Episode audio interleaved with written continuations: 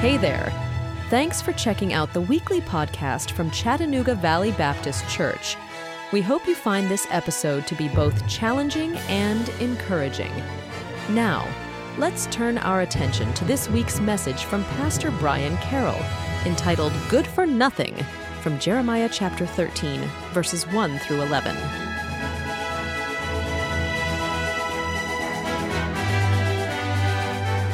Kids are so excited. Uh, man, they come running across, and and uh, I, there's a part of me. I'll tell you this. There's a part of me that misses those few moments during the worship service uh, when they used to come down and gather kind of up here, and and we started doing that when we first started meeting coming out of, of COVID. Y'all remember that when that happened a while ago.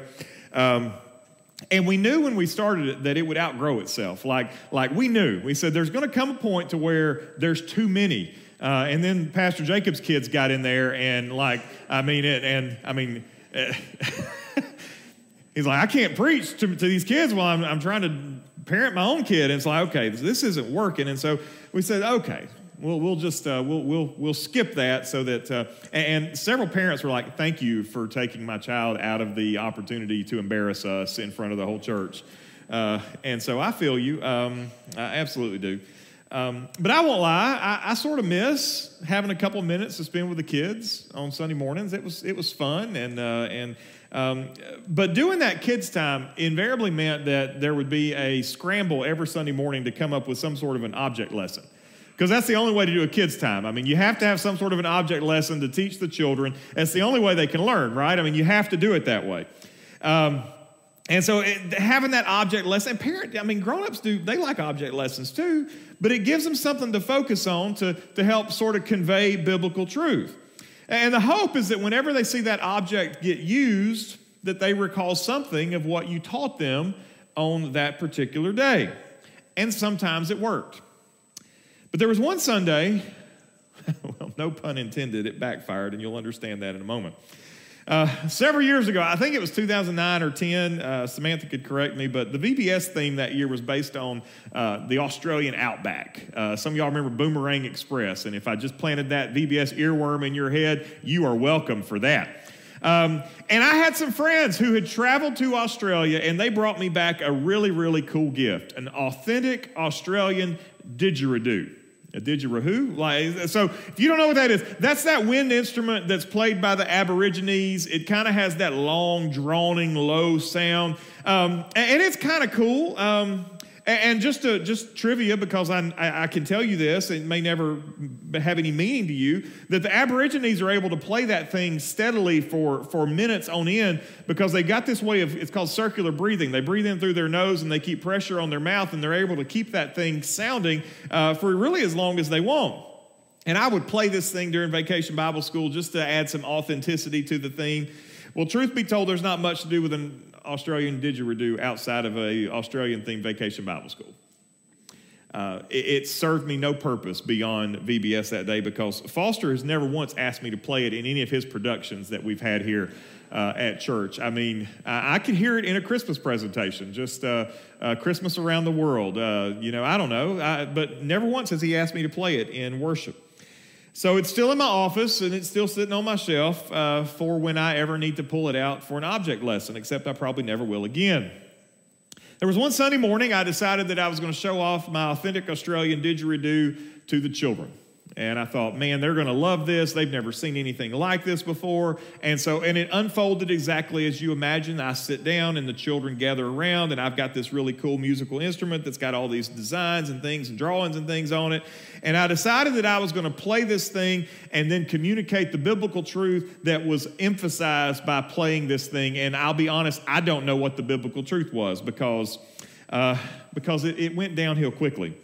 So I play the thing, I let the sound sort of carry on for a few seconds. I take it away from my mouth, and before I can say one more thing, one of the more outspoken young men in the group starts laughing, pointing at the end of the didgeridoo, and he declares at the top of his lungs in front of the whole church, Ooh, it tooted!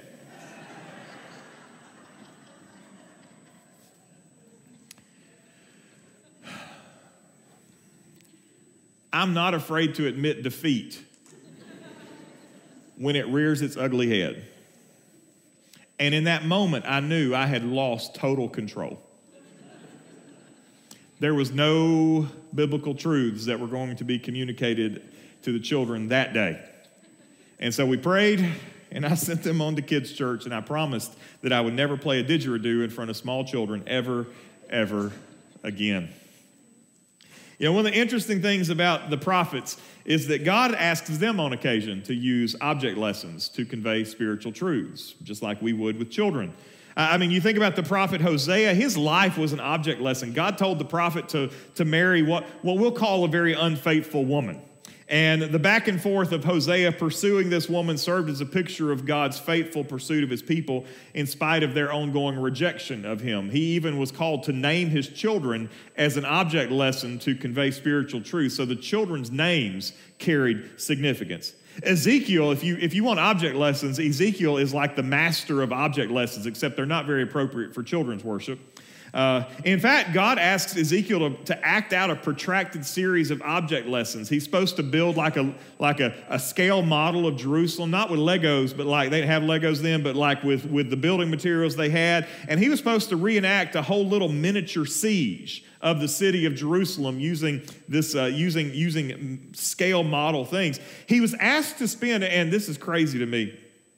He was asked to spend more than a year of his ministry physically laying on his side, preaching against the model of Jerusalem. And so, and there's there's questions like, did he lay on his side the whole time? Probably not. Uh, but but like there were days he would spend on his side preaching. And, and, I don't know how you lay on your side and preach, but I guess if you're preaching against the scale model of Jerusalem, maybe that's easier. I don't know, but don't anticipate me laying on my side preaching anytime soon. I don't think that's going to happen. Uh, and, and doing while he's doing it, he, he's supposed to be eating. Uh, maybe you've heard of Ezekiel bread. Like that's something that, that they, they try to sell you in the grocery store to make you think that you're getting something good. But if you read the recipe for Ezekiel bread, it wasn't very good. Uh, as a matter of fact, what they put in Ezekiel, like the recipe God gave Ezekiel, was was disgusting. It was called it was called siege food because it was what they could scrape together during a siege, which I can promise you they're not eating gourmet food during a siege. And God tells him to, to bake his bread over cow manure.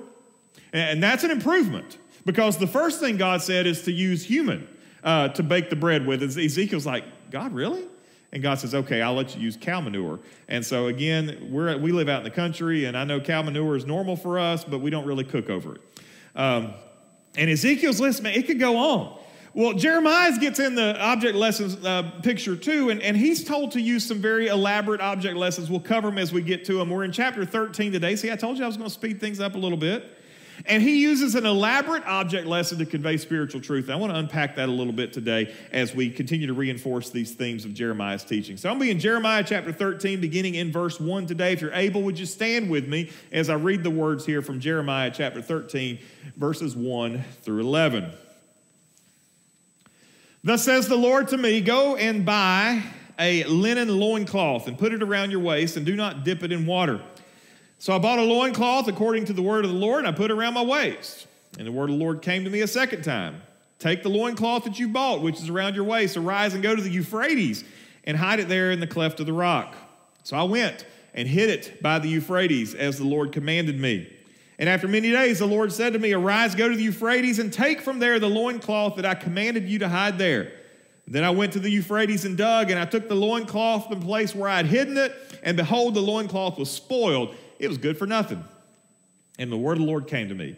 Thus says the Lord, even so will I spoil the pride of Judah and the great pride of Jerusalem. This evil people who refuse to hear my words, who stubbornly follow their own heart, and have gone after other gods to serve them and worship them, shall be like this loincloth, which is good for nothing.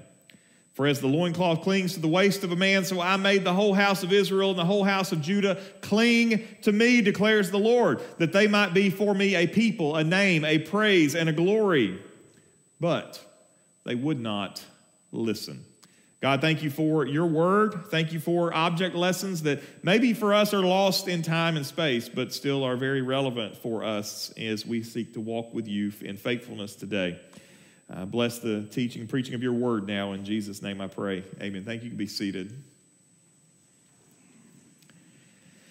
Now I'll say this if you are scratching your head as a result of reading chapter 13, verses 1 through 11, you're probably in good company because this is an obscure teaching. This is an obscure text that we are encountering today, but it's an important one.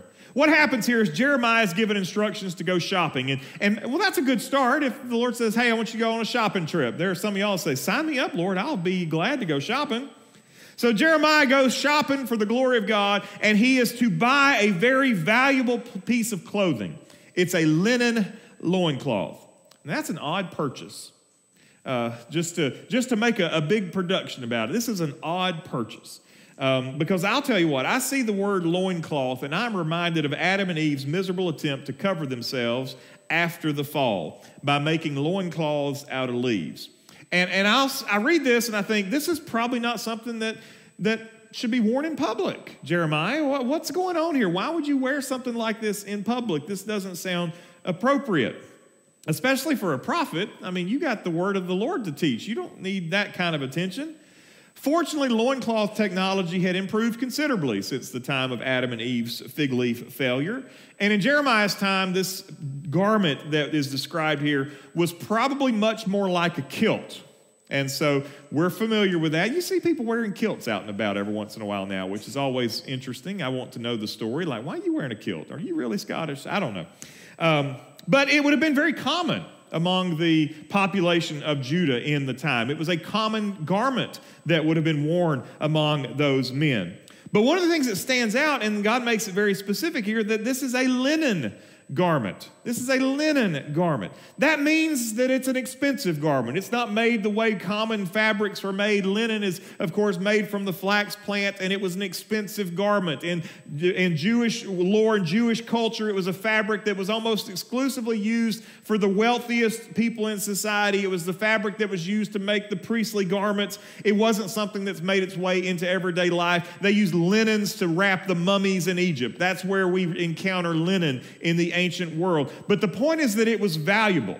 And so for Jeremiah to wear this garment was him, uh, he was putting on something very, very expensive. It's like if you bought some of those overpriced Donald Trump sneakers and you wore those into church, we'd all gonna judge you for wearing those into church. They're like $400 for a pair of shoes. Like, where'd you, where'd you get those for? I mean, it was something that's very expensive. People noticed, they paid attention. But in Jeremiah's lesson here, the garment represents the people of Judah. God says it in chapter 13, verse 11 For as the loincloth clings to the waist of a man, so I made the whole house of Israel and the whole house of Judah cling to me, declares the Lord. The intention is very clear. The object lesson that is being communicated here is that God chose Israel, God chose Judah, of course, as his people, and he entered into a covenant relationship with them. He was to be their God, they were to be his people. They were to be exclusively committed to him and no other. And just like Jeremiah's garment was a valuable article of clothing, the people of Israel and Judah were valuable to the Lord.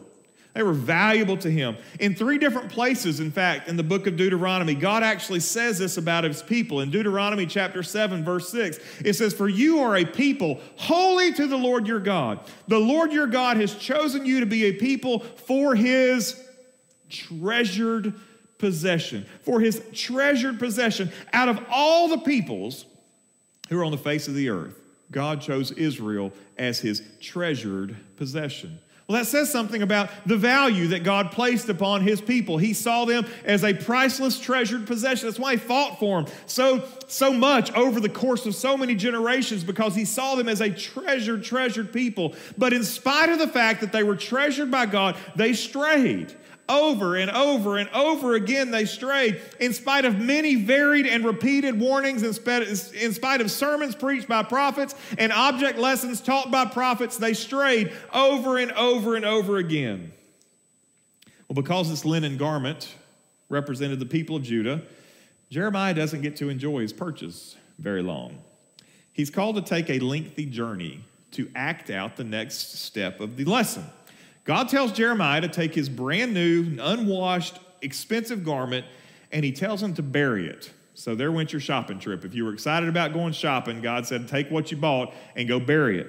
And he tells him to go bury it in a particular place. He tells him to bury it beside the Euphrates River. And again, sometimes we throw out biblical geography. We say, I don't know where that is, and so it doesn't matter. But here's a place where biblical geography matters because the Euphrates is in Babylon. And that's exactly where the threat that is coming to the nation of Judah is coming from. They're coming from Babylon. So Jeremiah has to go to Babylon with his garment. He is called to go bury it by the Euphrates River in Babylon. This wasn't just a hop and a skip and a jump across the street to bury the garment under a rock in the park.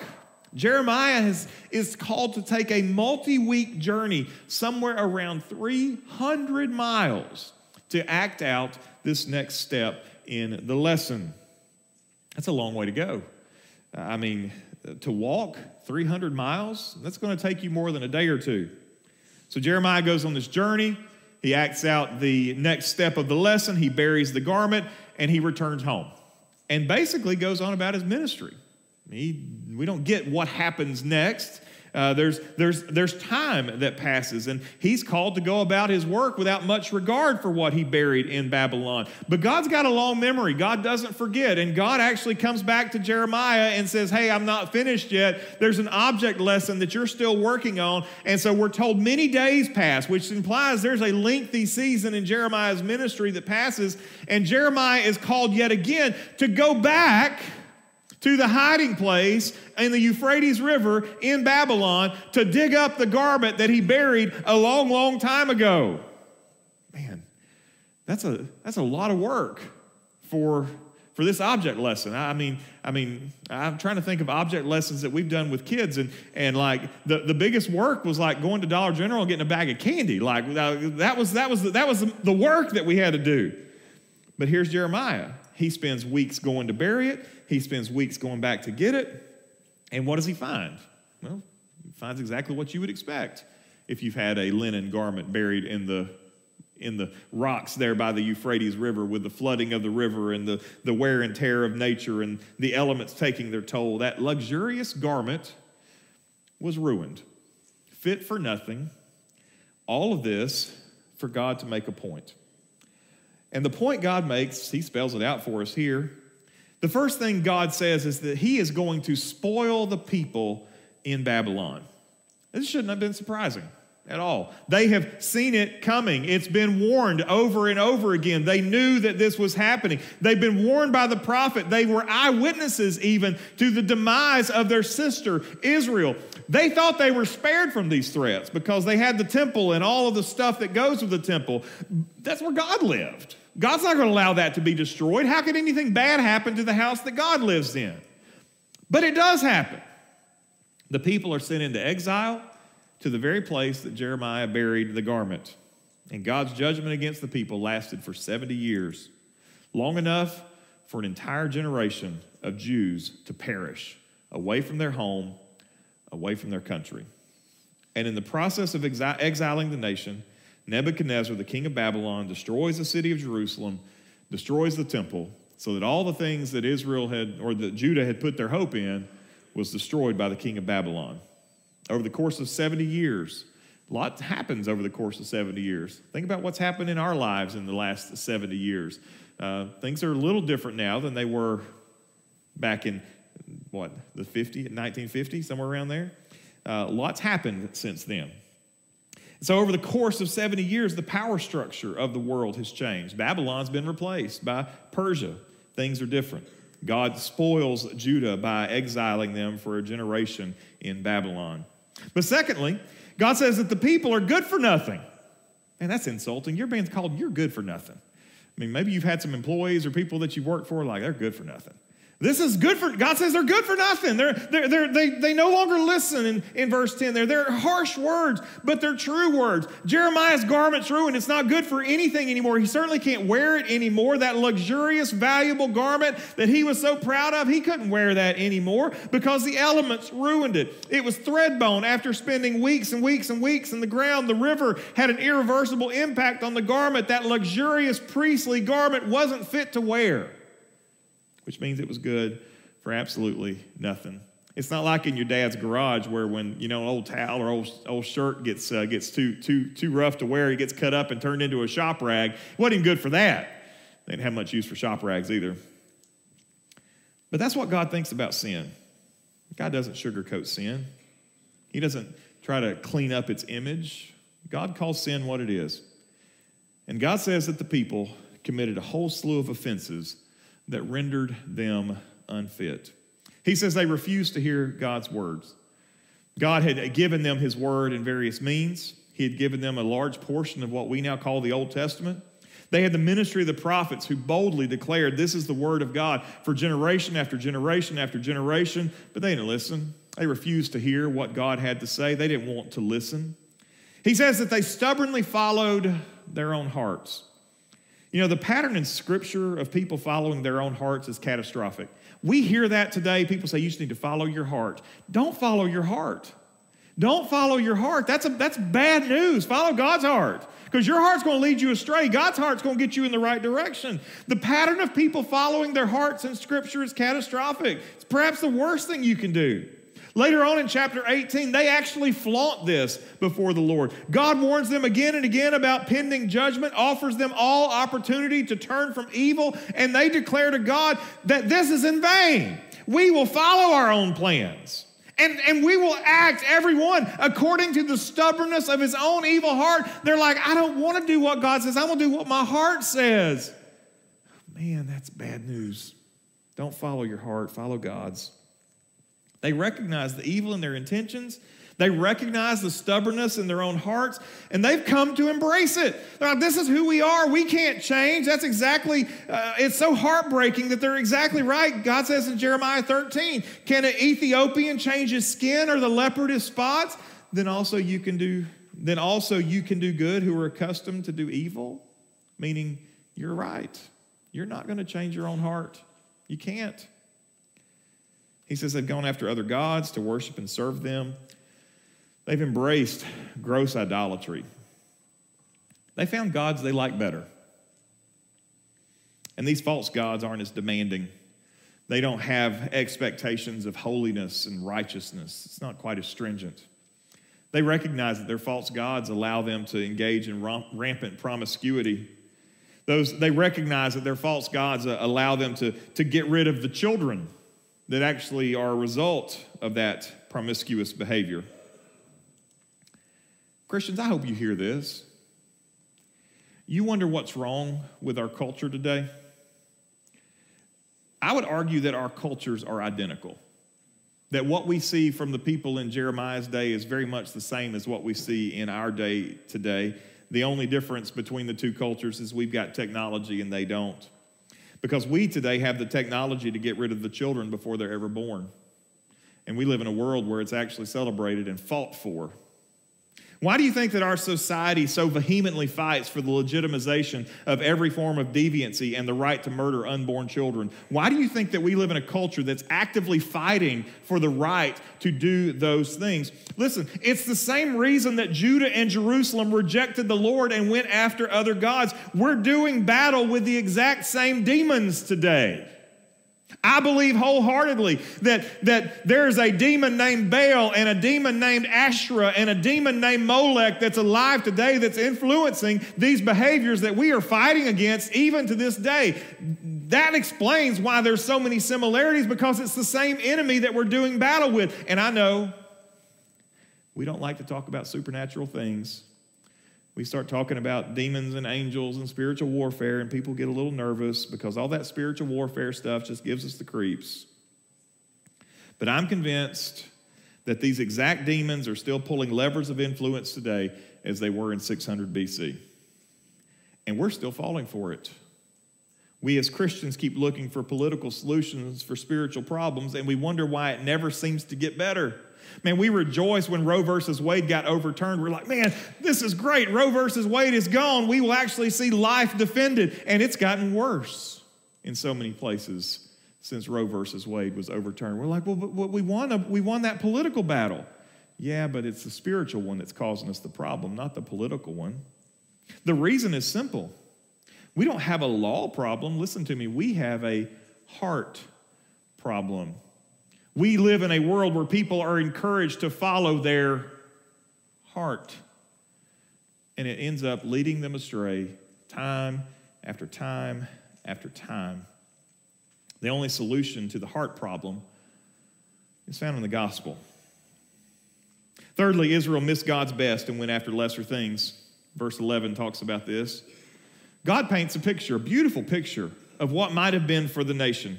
He describes the nation that clings to him, just like that loincloth around the waist. It's hard to imagine clinging closer to someone than a garment that they would wear around their waist. Like I've got this, this blazer on, and it would not be difficult for someone to remove this blazer. Like they could even take it from me with force without causing me much hurt, without much pain.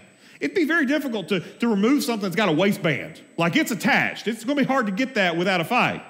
And so this picture is something that's clinging closely, that goes where the wearer goes, that, that does what the wearer does. When you move, it moves. And God said that was the picture that He had for His people, where they would be clinging so closely to Him that where He went, they went. That's the picture that God is painting. And they would cling to him as tightly as that garment clings to the waist of its wearer. And then God lists off the benefits that that kind of relationship would have. But with each of these benefits, we actually see how God's judgment tears down each of these things. He says that they might be a people. The first thing in verse 11, they might be a people. It points to their citizenship, their, their identity, their national identity. In 586, though, there was no citizenship. They were captives in Babylon. They didn't have any of the benefits and privileges of being a citizen. And even when they returned, the nation that they knew was destroyed and had to be rebuilt from scratch. Their citizenship was affected in God's judgment. He says that they might be a name. This points to their reputation. Israel was to be a nation that everyone knew, but that reputation was not because they were so great, it was because God was so great. And their reputation was to be a light shining to the nations. They would recognize that the God of Israel, the God of Jacob, He is the God above all gods. He is the God that is worthy of our, of our worship and our, and, our, and our service. In Israel's greatest days, you, you saw the, the pictures of that in the early reign of King Solomon as the, the nation of Israel was built in, in, in magnificent splendor. We, we're told people came from all over the world to learn from Solomon, to behold the splendor of all that God had done for the nation. The Proverbs seems to speak loudly here. Proverbs 14 34 righteousness exalts a nation, but sin is a reproach to any people. In the exile, their reputation was destroyed. After the exile, Ezekiel describes it in Ezekiel chapter 5, verse 14. He says, Moreover, I will make you a desolation and an object of reproach among the nations all around you and in the sight of all who pass by. Their reputation was demolished in God's judgment. He then says that they might be appraised. The people of Israel were the trustees of the true worship of the true and living God. There were no substitutes. The, the, the prescription of worship that God gives to the nation was the right prescription of worship. There were imposters and there were imitators, but there were no substitutes. There was only one right way to worship the true and living God, and Israel knew what that, that method was. Psalm 137 reminds us through tears how the nation's worship was silenced. It says in verse, uh, verse 1 of Psalm 137 By the waters of Babylon, there we sat down and wept when we remembered Zion. On the willows there, we hung up our lyres. For there our captors required of us songs, and our tormentors mirth, saying, Sing us one of the songs of Zion. Sing those songs that we love to hear. Sing, sing those worship songs that, that are so powerful to you. Sing those songs. And they said in verse 4, How shall we sing the Lord's song in a foreign land? The worship of God was even judged in this exile. Then the last thing he says that they might be a glory. This speaks to the idea of beauty and splendor. I can't help but think about the temple. You read about the accounts of Solomon's construction of the temple, and it had to be an absolutely spectacular sight, situated at the highest point of Jerusalem, covered in gold and precious metals. The sun would reflect off of it, and it would be awe inspiring. It would speak to the glory and splendor of the one who, whose presence dwelled there. And the word that so often comes to mind when I think about it is resplendent. We don't think of things that are resplendent anymore, but this picture of the temple was something that was resplendent. And even that was destroyed, reduced to rubble, robbed of its treasure. There's a scene from the book of Ezra that really galvanizes this. Many of the Jews are returning from the exile that was offered to them by the Persian king Cyrus, led by Zerubbabel and Ezra. They began to rebuild the temple. When they rebuild the foundation, they gathered together to have a time of dedication and celebration, and there were many who rejoiced at the accomplishment. But Ezra records this in chapter 3, verse 12. But many of the priests and Levites, heads of the fathers' houses, old men who had seen the first house, wept with a loud voice when they saw the foundation of this house being laid. They saw that what was replacing it was nowhere near as glorious as what was torn down, and it was devastating for those who had lived through that time. There wasn't much cause for rejoicing for them. The glory just wasn't the same. And Jeremiah sums all this up, though, with one simple statement, one simple rebuke. They wouldn't listen. You had all this at your fingertips. You had all these promises, all this, all this available to you, but you just wouldn't listen. You know, sometimes we as Christians don't get nearly as excited about studying the Old Testament as we do the New. Some of the ideas and words and stuff that's communicated to us is so often lost because we don't understand the context or don't take the time to study it. I'm going to tell you that one of the most rewarding things about studying texts like this one is the joy of looking for and finding Jesus. Because he's not far off, he's not hiding from us. And most of the time, he's right there in plain sight for us. And lo and behold, like any good object lesson does, we have one here that points us to Jesus. God said about the people, the people of Israel, Judah, that they might be a people, a name, a praise, and a glory. And it turns out that in Christ, we actually see all of these things coming to fruition. Because in Christ, all of God's promises are yes in Him. Listen to this that we might be a people as the church today, our first allegiance is not to the nation of our earthly citizenry, but to the kingdom of our God. In Christ, we have a brand new citizenship. Now, that doesn't mean we no longer participate in the, in the kingdom of this world. It doesn't mean that we're not good citizens of this side of eternity, but it does mean that our primary allegiance is not to the red, white, and blue, but to the kingdom of God.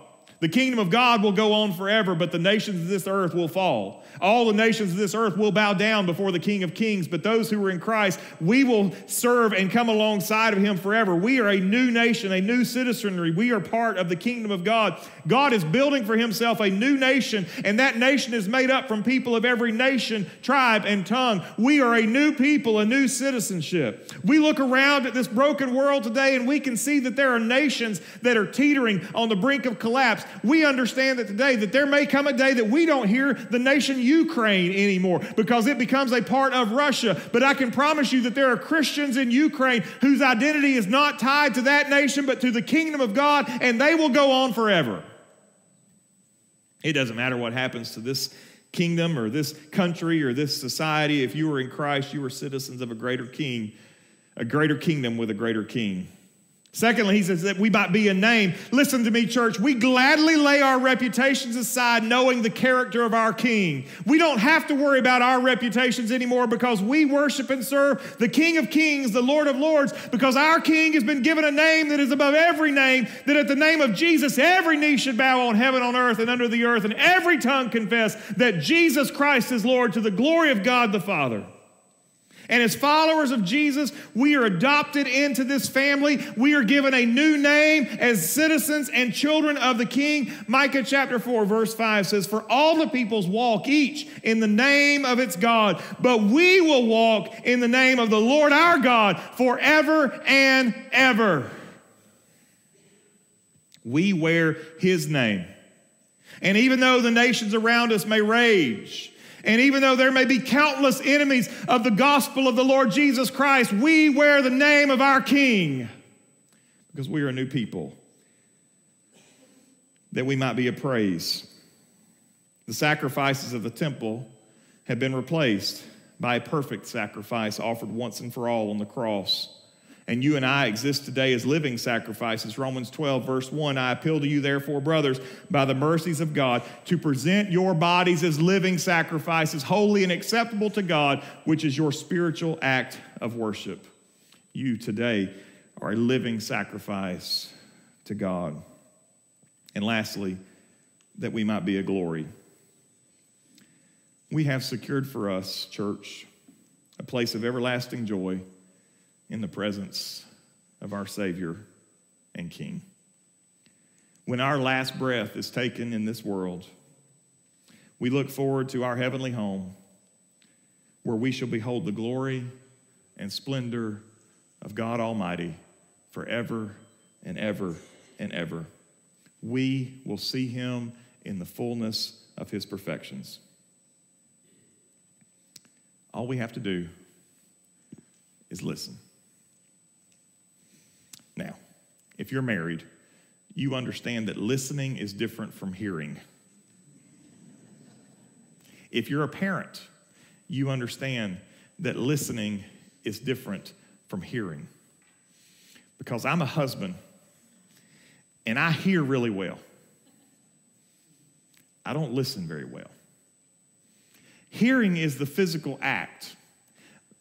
Hearing means my eardrum vibrates and it jiggles those little bones in my ear, that jiggles a little nerve inside my ear, that sends a little signal to my brain that says, hey, sound was just made. And that happens a lot. And sometimes I hear things that are that are I can't quite tell what it was, but my eardrum did its thing, and the little bones did their thing, and the nerve did its thing, and my brain did its thing. I heard. Listening is different. Listening means that you hear with perception. It means that both two things have to happen. Your eardrum does its thing, but your brain actually interprets the signal correctly so that you can actually perceive. In Jeremiah, the sense here of listening is actually to heed. It takes listening one step further. It takes listening beyond just the physical act of hearing, beyond just the mental act of, of acknowledging, to the physical act of, of doing what it says. Okay? So in, in marriage, my wife can say, You need to empty the dishwasher. And if I only heard her, then I didn't quite understand what she said. If I listened to her, well, that means that I understood emptying the dishwasher. But if I heeded what she said, that means that I actually did all those things and I emptied the dishwasher too. So, so there's a progression here. And what Jeremiah is saying here is you're supposed to listen. There is this is hearing, listening, and heeding, doing something with an appropriate response. And I would plead with you today, you need to listen to the Lord. You need to heed what he says. Because in doing so, you get to be the beneficiary of all of his promises. But you have to do it his way. You have to follow his heart, not your own way, following your own heart. Because the only way we receive these promises of God is through the gospel of our Lord Jesus Christ. Will you heed the word of the Lord today. Would you pray with me, please? Father, I'm grateful for an object lesson that still cries out to us today and beckons us to heed the word of the Lord. Father, we live in a broken and perverse and corrupt generation. We know that around us there are enemies of the cross, enemies of the gospel, who would like nothing more than to silence the preaching of your word and to distract your people from doing what you say. But Lord, I'm quite confident, Lord, that the same battles we're fighting today are spiritual battles being influenced by the same demons who simply changed their name as history has rolled on. And the answer for these battles is not our politics, it's not our elections. The answer for these battles is the gospel, the good news of Jesus that changes hearts and minds and makes us new creatures. And so I pray, Father, today that you will raise up a generation of Christians who are unashamed of the gospel, who will preach the gospel, who will share the gospel, who will bear witness with their testimony to a lost and dying world, that their friends will know where they stand, that their friends will know who they are and whose they are as they identify as citizens of a greater kingdom and children of a greater king. Thank you, Father, for your word and the fact that it is ancient, but it still cries out to people today to listen, to heed the Word of God. Father, I pray you move now in our midst. We ask and pray these things in Jesus' name. Amen. Thanks for listening.